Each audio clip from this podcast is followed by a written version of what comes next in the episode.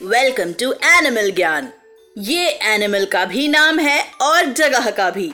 जगह भी बहुत ब्यूटीफुल है और एनिमल भी। हम बात कर रहे हैं इस बर्ड टर्की की।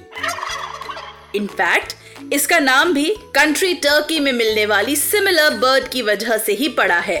टर्की की फाइव स्पीशीज होती हैं, जिनमें से सबसे बड़ी द ईस्टर्न वाइल्ड टर्की होती है, जो अबाउट 10 के इन वेट होती है। और स्मॉलेस्ट मिजट वाइट है, जो अप टू 7 के इन वेट होती है। मेल टर्की को गॉबल कहते हैं। फीमेल को हेन और बेबी टर्की को पाउल्स कहते हैं। मेल के फेदर्स बहुत अट्रैक्टिव कलर्स के होते हैं और फीमेल के डल कलर्ड होते हैं। अगर आप चाहें कि आप टर्की को पीछे से चुपचाप पकड़ें तो ऐसा बहुत मुश्किल है, क्योंकि इनका विजन 270 डिग्रीज का होता है। यानी ये आराम से पीछे देख सकते हैं। साथ ही इनकी मेमोरी बहुत शार्प होती है।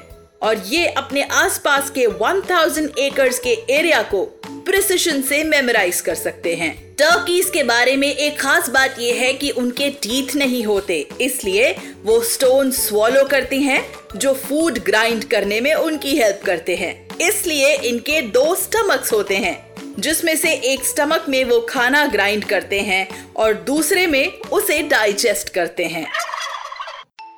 उम्मीद है आपको ये पॉडकास्ट पसंद आया। बच्चों के एंटरटेनमेंट के लिए सुनते रहिए टाइम्स रेडियो ओरिजिनल पॉडकास्ट्स